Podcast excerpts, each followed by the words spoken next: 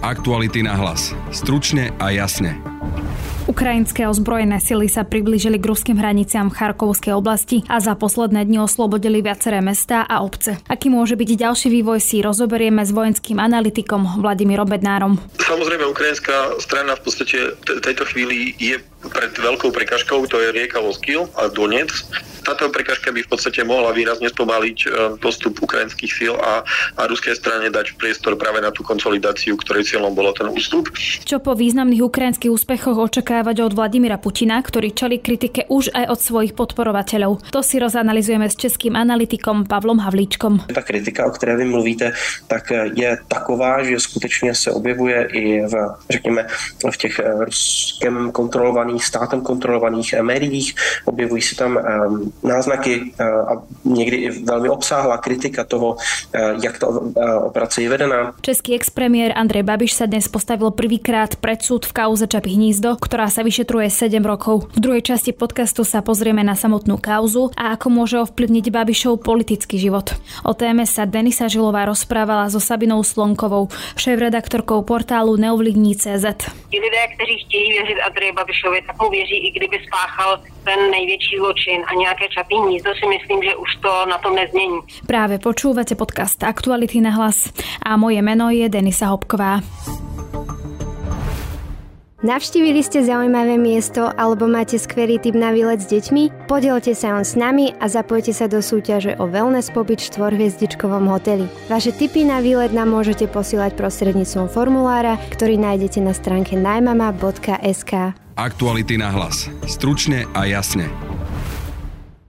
Kam ukrajinská armáda postúpila počas posledných dní a čo čaká ďalej, sa budem teraz pýtať vojenského analytika Vladimíra Bednára. Dobrý deň, prajem. Pekný deň, želám. Pán Bednár, tak skúste vysvetliť posun ukrajinskej armády, že čo sa to vlastne cez ten víkend stalo? V podstate cez víkend sa udialo to, že ruské sily ešte počas týždňa ukrajinské ozbrojené sily vlastne prelomili ruskú obranu medzi Charkovom a Iziumom a v podstate sa stalo to, že po prelomení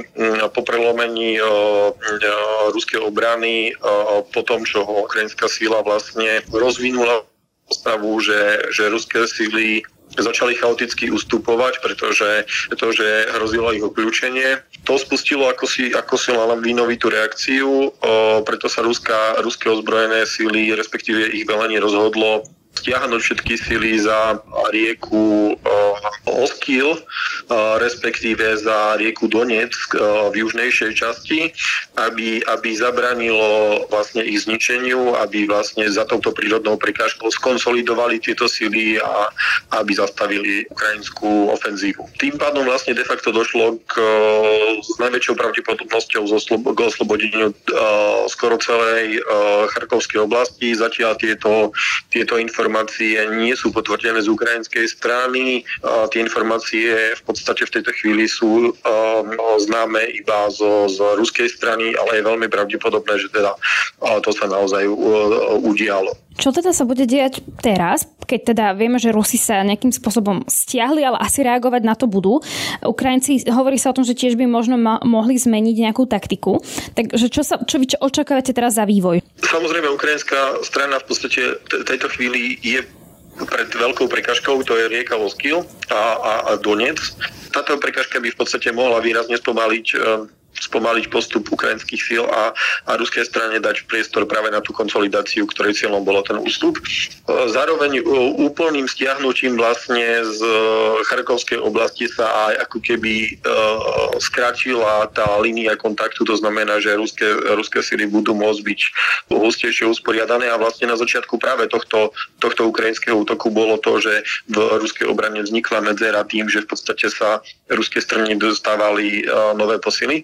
Takže predpokladám, že na tomto úseku dôjde k spomaleniu tých operácií, že sa tie operácie zastavia, ale bude to len dočasné. S najväčšou pravdepodobnosťou ruská strana bude potrebovať nejaký čas na konsolidáciu síl a ukrajinská strana sa im pokúsi ten priestor nedať. Sú také dve oblasti, v ktorých v súčasnosti ukrajinská strana by ten útok mohla rozvíjať. Prvá je v podstate smer z zo Slaviansku na Lyman. Podľa informácií z predchádzajúcich dvoch dní ukrajinská strana prekročila rieku Doniec v tejto oblasti. V podstate v tejto chvíli je niekde na predmestí mestečka Lyman, ktorý je vlastne už na východnom brehu. Takže tu by teoreticky ukrajinská strana mohla priamo preniknúť vlastne do tej chránenej oblasti za riekou Doniec a vlastne tou oblasťou, kde sú teda sústredené ruské síly. Druhá taká oblasť, ktoré by mohli ukrajinská strana svoj útok rozvíjať, je vlastne smer od Siversku smerom na Lysychansk. Podľa posledných informácií sa ukrajinskej strane podarilo postúpiť od obce Hrybolivka smerom na Bilohorivku, ktorá bola oslobodená a v podstate ďalej pokračuje v útoku smerom na Lysychansk. Čo sme mohli sledovať aj cez víkend? Tie fotografie, videá, ako tam Rusi nechávali tanky, vlastne svoju techniku a začína sa hovoriť o tom, že budú musieť Rusi nejakým spôsobom posilniť takú tú rozvrátenú morálku, ktorú majú v tých svojich silách. Čiže vy čo očakávate na tej ruskej strane? No, ako som už povedal, oni to začali riešiť. Ruská strana verí, že pod ochranou práve tých riek, ktoré som spomenul, bude mať dostatok času na to, aby skonsolidovala svoje síly, aby tie síly absorbovali tú poražku, ktorú vlastne utrpeli. To znamená, že vojaci znova začnú brániť to územie a prestanú utekať. A otázka je, či to tak aj bude, že či tí vojaci ostanú a nebudú utekať? No, áno, to je to jedna z tém, ktoré v podstate sa nám veľmi ťažko nejakým spôsobom analyzuje alebo identifikuje.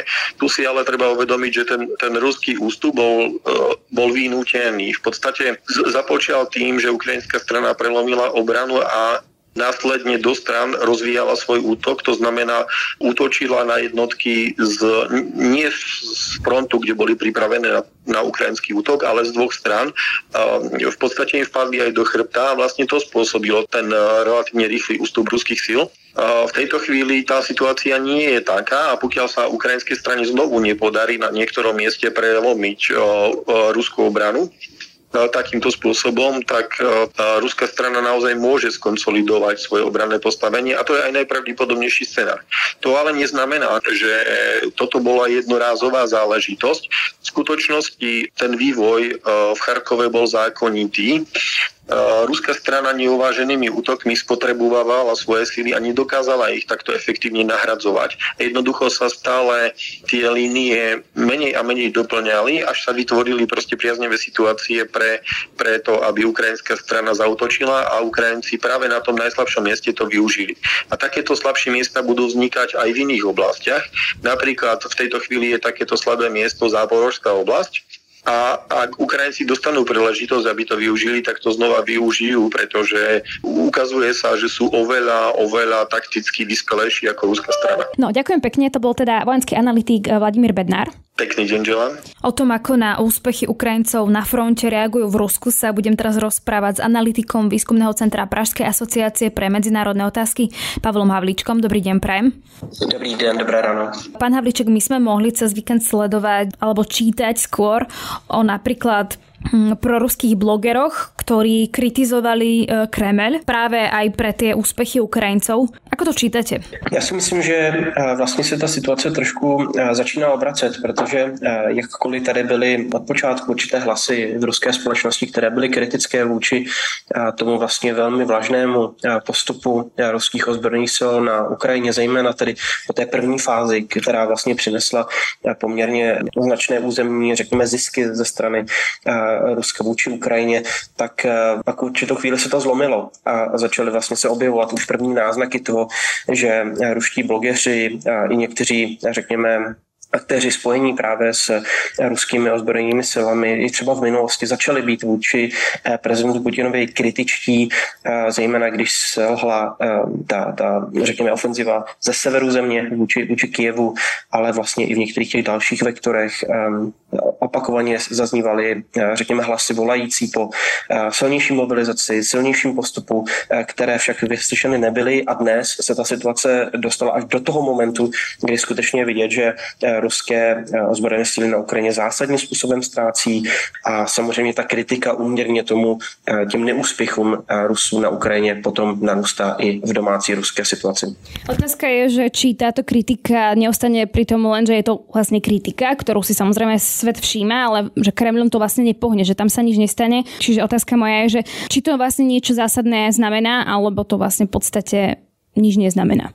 Já si myslím, že vlastně na začátku jsme byli možná trošku překvapení a opravdu vracím se do toho období, řekněme, dubna tohoto roku, kdy vlastně celá řada těchto komentátorů začalo najednou mluvit o tom, že se nedaří vlastně dosahovat těch původních úspěchů a ta situace se zhoršuje i z hlediska zásobování, koordinace těch vojenských sil. Viděli jsme v průběhu času, že Kreml na tu situaci reagoval, několikrát změnil vlastně vedení té vojenské operace, nicméně teď opravdu skutečně začíná nějaká zásadnější vlna zlomu, řekněme, která nás bude provázet vlastně tohleto dynamičtější období minimálně, řekněme, do konce listopadu možná, než začnou se na ukrajinském území zásadním způsobem proměňovat, řekněme, jak z hlediska počasí, tak prostě toho terénu, na kterém obě dvě ty armády operují, tak začne se proměňovat vlastně ten charakter té války a ona na nějakou dobu minimálně v tom vojenském a velmi fyzickém kontaktu prostě usne. Takže teď skutečně je ta chvíle, kdy Ukrajinci, řekněme, stupňují ten tlak a ruku v ruce s tím prostě ruská strana nedokáže reagovat.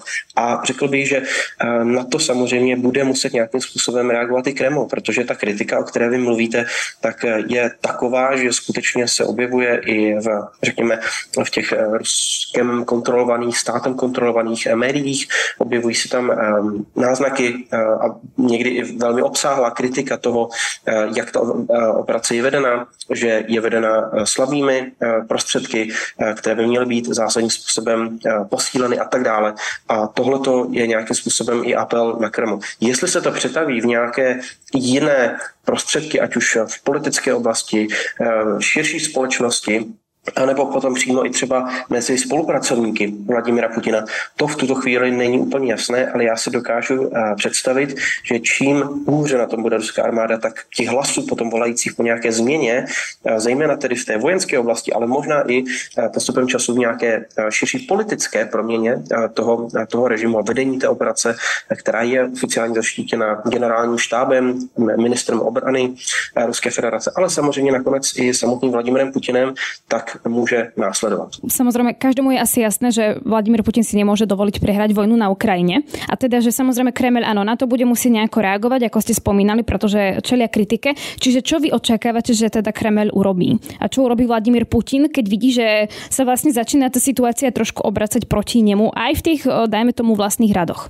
Tak teď opravdu je, jak jsem o tom mluvil, takový bod zlomu. Právě protože skutečně teď je období, řekněme, 1 až 2 měsíců, kdy se může ještě zásadním způsobem proměňovat vlastně charakter té války a zároveň její územní rozložení, řekněme, jak na tom východním, tak na tom jižním vektoru. Co se snažil vlastně doteď Kreml dělat například na tom jižním cípu, kam se koncentrovala minimálně rétoricky, ale i velmi prakticky ta pozornost ukrajinských ozbrojených sil, tak bylo posílit vlastně ten jižní vektor, přesunout tam jednotky a mobilizovat nějaké dodatečné síly.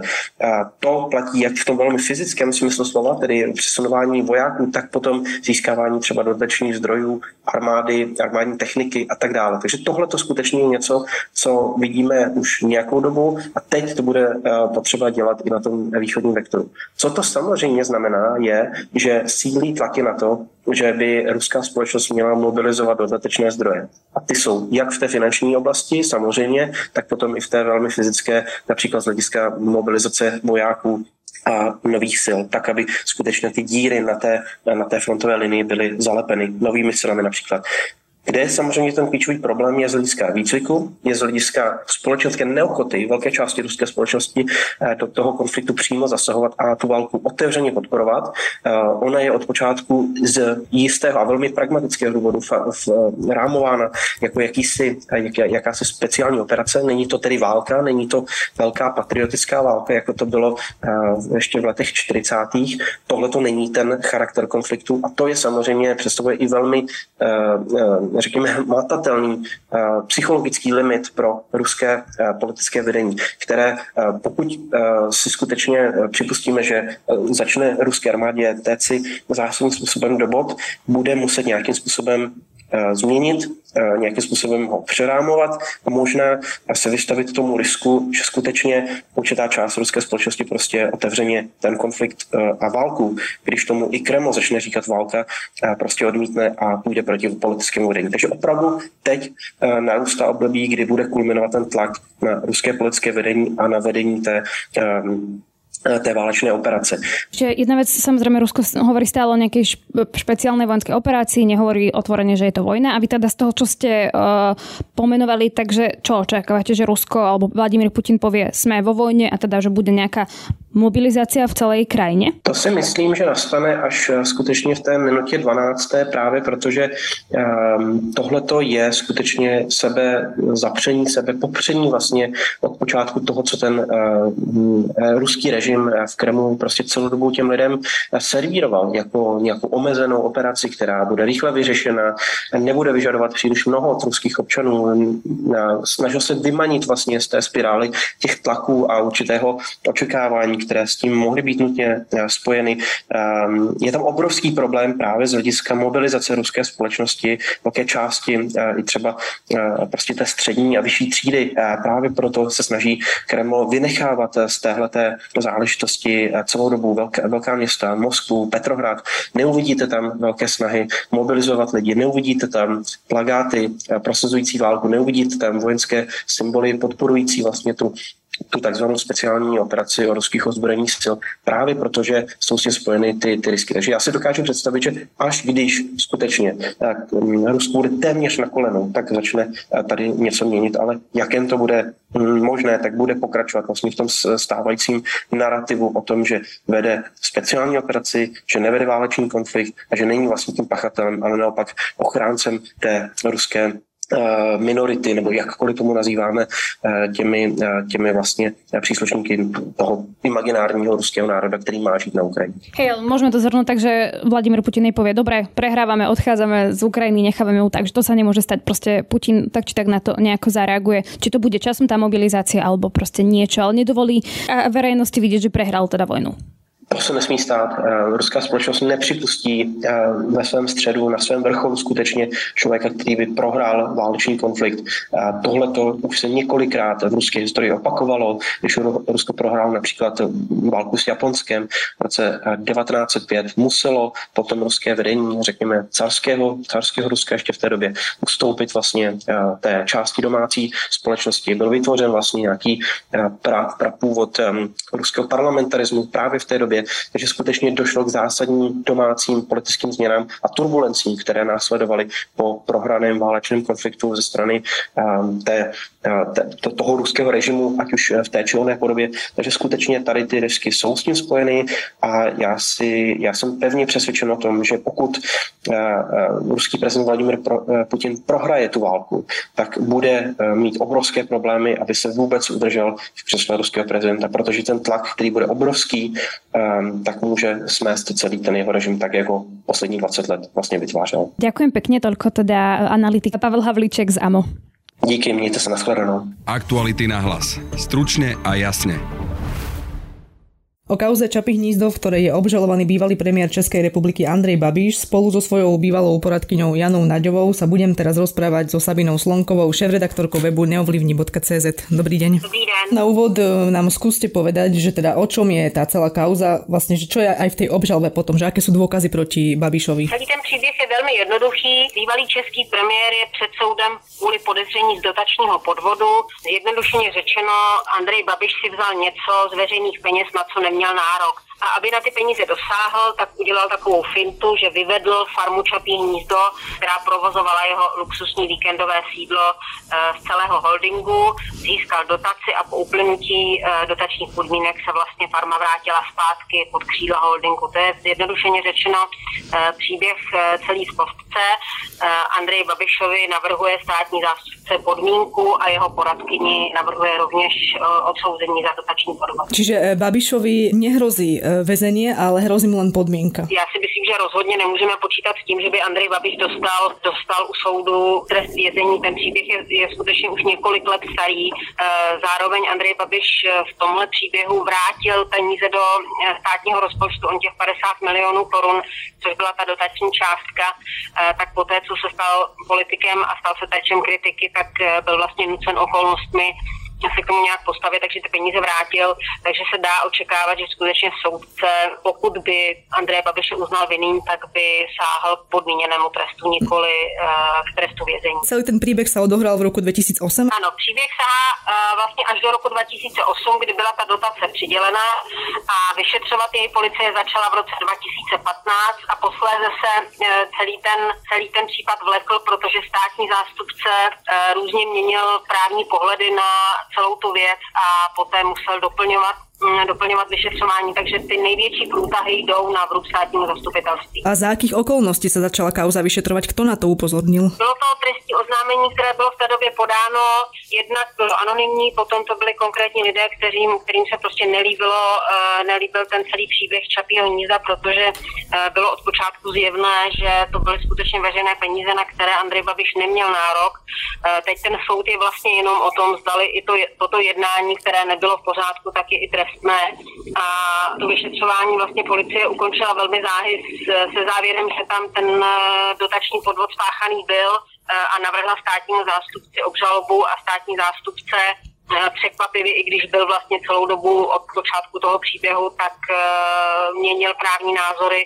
Teprve po zásahu nejvyššího státního zástupce Pavla Zemana ten případ nakonec doputoval k soudu. Může mu tato kauza ublížit reputačně do budoucnosti, jak by chcel ohlásit kandidaturu na prezidenta například? Ono samozřejmě je to velmi problematické, pokud někam kandidujete a vaši političtí oponenti mohou používat proti vám argument, že stojíte u soudu jako obžalovaný z dotačního podvodu, tak je to samozřejmě pro politika nekomfortní situace, protože nemůže nastolovat svá vlastní témata, ale musí vlastně odrážet kritiku a odrážet ty šípy z opozice.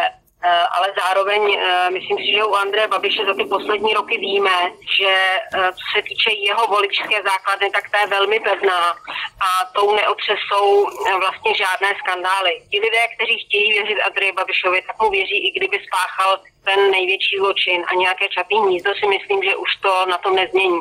Ale každopádně samozřejmě je to v každé politické kampani komplikovaná záležitost, když prostě musíte počítat s tím, že se vás při každé televizní debatě, na každém mítinku může kdokoliv zeptat, anebo vám říct, ale podívejte, vy tady něco říkáte, ale zároveň prostě stojíte před soudem kvůli tomu, že jste okradl stát o 50 milionů korun. Dnes vlastně začalo to súdne pojednávanie, teda prvý deň súdneho pojednávania. Ľudia si mohli zakúpiť aj vstupenky, aby mohli prísť na to pojednávanie. Je toto v Česku bežné? Kupovať si vstupenky na súd? Ono to vypadá, jak si svádí to k tomu, abychom si mysleli, že soudce pořádá nějakou show, ale myslím si, že to tak není. Minulý týden proběhl soud mezi prezidentskou kanceláří, respektive prezidentem Milošem Zemanem a političkou Džamilou Stehlíkovou. A tam se také vydávaly vstupenky. Soudy prostě k tomuto nestandardnímu kroku přistupují ve chvíli, kdy mají obavu, že nebudou schopni zaručit důstojný průběh toho soudu a chtějí mít prostě jistotu, že se tam nedojde k nějakým strkanicím mezi dveřmi, což by samozřejmě prostě mohl Andrej Babiš využít nebo využít i jeho odpůrci, že prostě se mu nedostává normálního zacházení jako každému jinému. Prostě ty velké politické kauzy, kde se dá očekávat zájem veřejnosti, tak tam prostě ten postup takový to možný je a není to nic nestandardního, nad čím bychom se měli pozastavovat. A vieme aj teraz povedať, že čo sa na tom súde od rána vlastne odohrávalo? Dnešního líčení vlastně tam se četla obžaloba, státní zástupce četl podezření a důkazy, které vůči obžalovaným nashromáždil. Ke slovu se dostali také obhájci Jany Naďové a zároveň i Andreje Babiše, kdy podle očekávání obžalobu rozcupovali a tvrdili, že samozřejmě neodpovídá realitě a to byl ve zkratce zatím dosavadní průběh líčení. Nejzajímavější, myslím, budou výslechy svědků, na které jsou naplánovány na ty příští dny. Obhajoba Andreje Babiše paradoxně zazněla už minulý týden v pátek, kdy bylo zasedání sněmovny, kdy Andrej Babiš si vzal slovo a mimo program začal mluvit o tom, jak mu všichni ubližují a že to je největší politický proces od roku 89, což je samozřejmě výsměch všem politickým vězňům, kteří kdy stále je v nějakých politických zincenovaných procesech. Toto není žádný politický proces.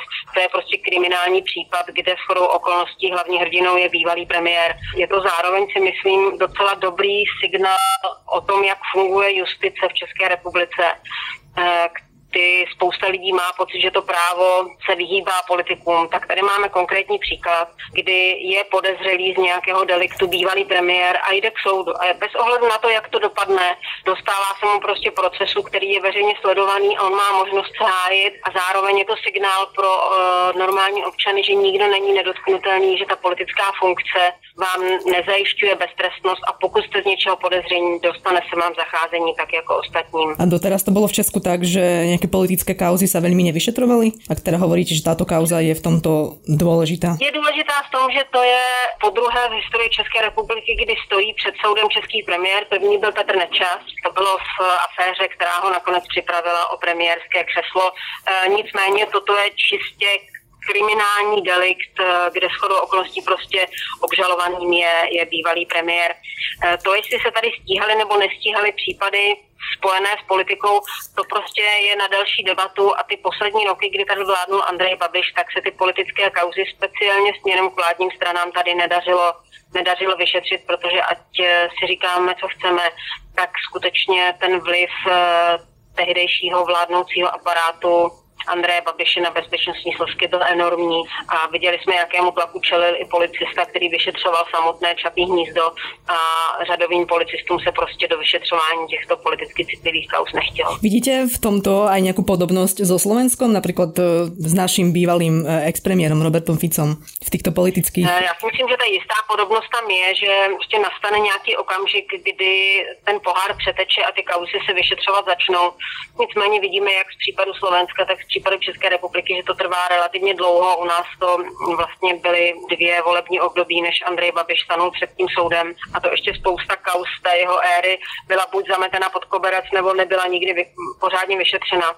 A na to vyšetřování čeká. Takže prostě boží mlýny melou, ale bohužel prostě někde to trvá strašně dlouho. Skúsme sa ešte vrátiť k tej kauze Čapí hnízdo. Vy ste povedali teda, že najbližšie dni budú dôležitejšie, lebo tam majú vypovedať svedkovia, tak skúste nám približiť, že kto sú svedkovia a akým spôsobom Andrej Babiš zatiahol do tejto kauzy aj svojich rodinných príslušníkov. Ano, mezi těmi svědky, kteří budou velmi důležití jsou mimo jiné děti bývalého premiéra, zejména syn z jeho prvního manželství, kterého jsme kdysi vypátrali ve Švýcarsku a ten už jednoznačně řekl, že byl vlastně v celém příběhu zneužitý jako bílý kůň, že vlastně otec ho do celého příběhu zatáhl právě proto, aby dosáhl na tu dotaci, na kterou by jinak neměl nárok. Takže ta svědectví těch dětí budou důležitá i z toho pohledu, že spousta svědků uvádí, že sice formálně bylo Čapí hnízdo psané na děti Andreje Babiše a jeho manželku, ale fakticky nikdy nikdo s nimi o výstavbě Čapího hnízda nejednal a naopak tím, s kým jednali, byl Andrej Babiš, bývalý premiér. Ako to možno hodnotíte vy, že zatiahol do toho aj tú svoju rodinu? Andrej Babiš se stěžuje, že vlastně je to příběh, který poškozuje jeho rodinu, ale byl to skutečně on sám, kdo tu rodinu do toho zatáhnul. A stalo se to ve chvíli, kdy on se ocitl pod tlakem poslanecké sněmovny, musel vysvětlovat, proč v tomto příběhu lhal, proč tam byly uděleny nějaké pokuty a proč vlastně neměla farma vůbec nikdy dost tu dotaci. Tak on, aby ze sebe směl vinu, tak do toho zatáhl rodinu a začal tvrdit, že Čapí hnízdo vůbec nikdy nebylo jeho, že on s tím neměl nic společného a Čapí hnízdo patřilo jeho dětem a jeho manželce.